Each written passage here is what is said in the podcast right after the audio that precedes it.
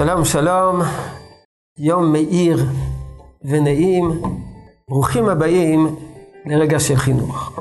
רגע של חינוך של שלוש דקות. שלוש דקות? זה רציני? אפשר להעביר תוכן חינוכי משמעותי תוך שלוש דקות? זה מספיק? השאלה במקומה. לשם כך נתבונן תחילה מה תפקיד של סדרה בחינוך, מה התפקיד של סדנה חינוכית. יש הסבורים שנועדה לפתור את הבעיות החינוכיות, אה, לתת מענה מושלם לכל הדילמות החינוכיות. טעות. סדנה בחינוך, וגם סדרה בחינוך, איננה יכולה לפתור בעיות, מסיבה פשוטה. כשם שאין פרצופיהם שווים, כך הן דעותיהן שוות. כך גם ביחס לילדינו.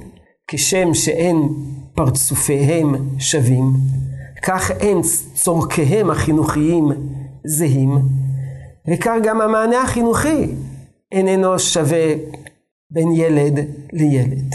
אז מה תפקידה של סדרה בחינוך? תפקידה להרחיב את האופקים החינוכיים, אה, לעורר את המחשבה וההתבוננות, להציג כיוונים חינוכיים נוספים, להציב דילמות חינוכיות, לעורר את המחשבה, לגרות את המחשבה.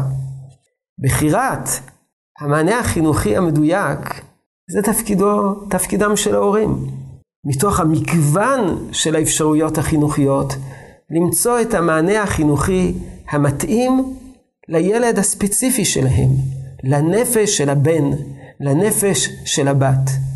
בסדרה חינוך רק מעוררים את המחשבה. לשם כך, מספיק שלוש דקות.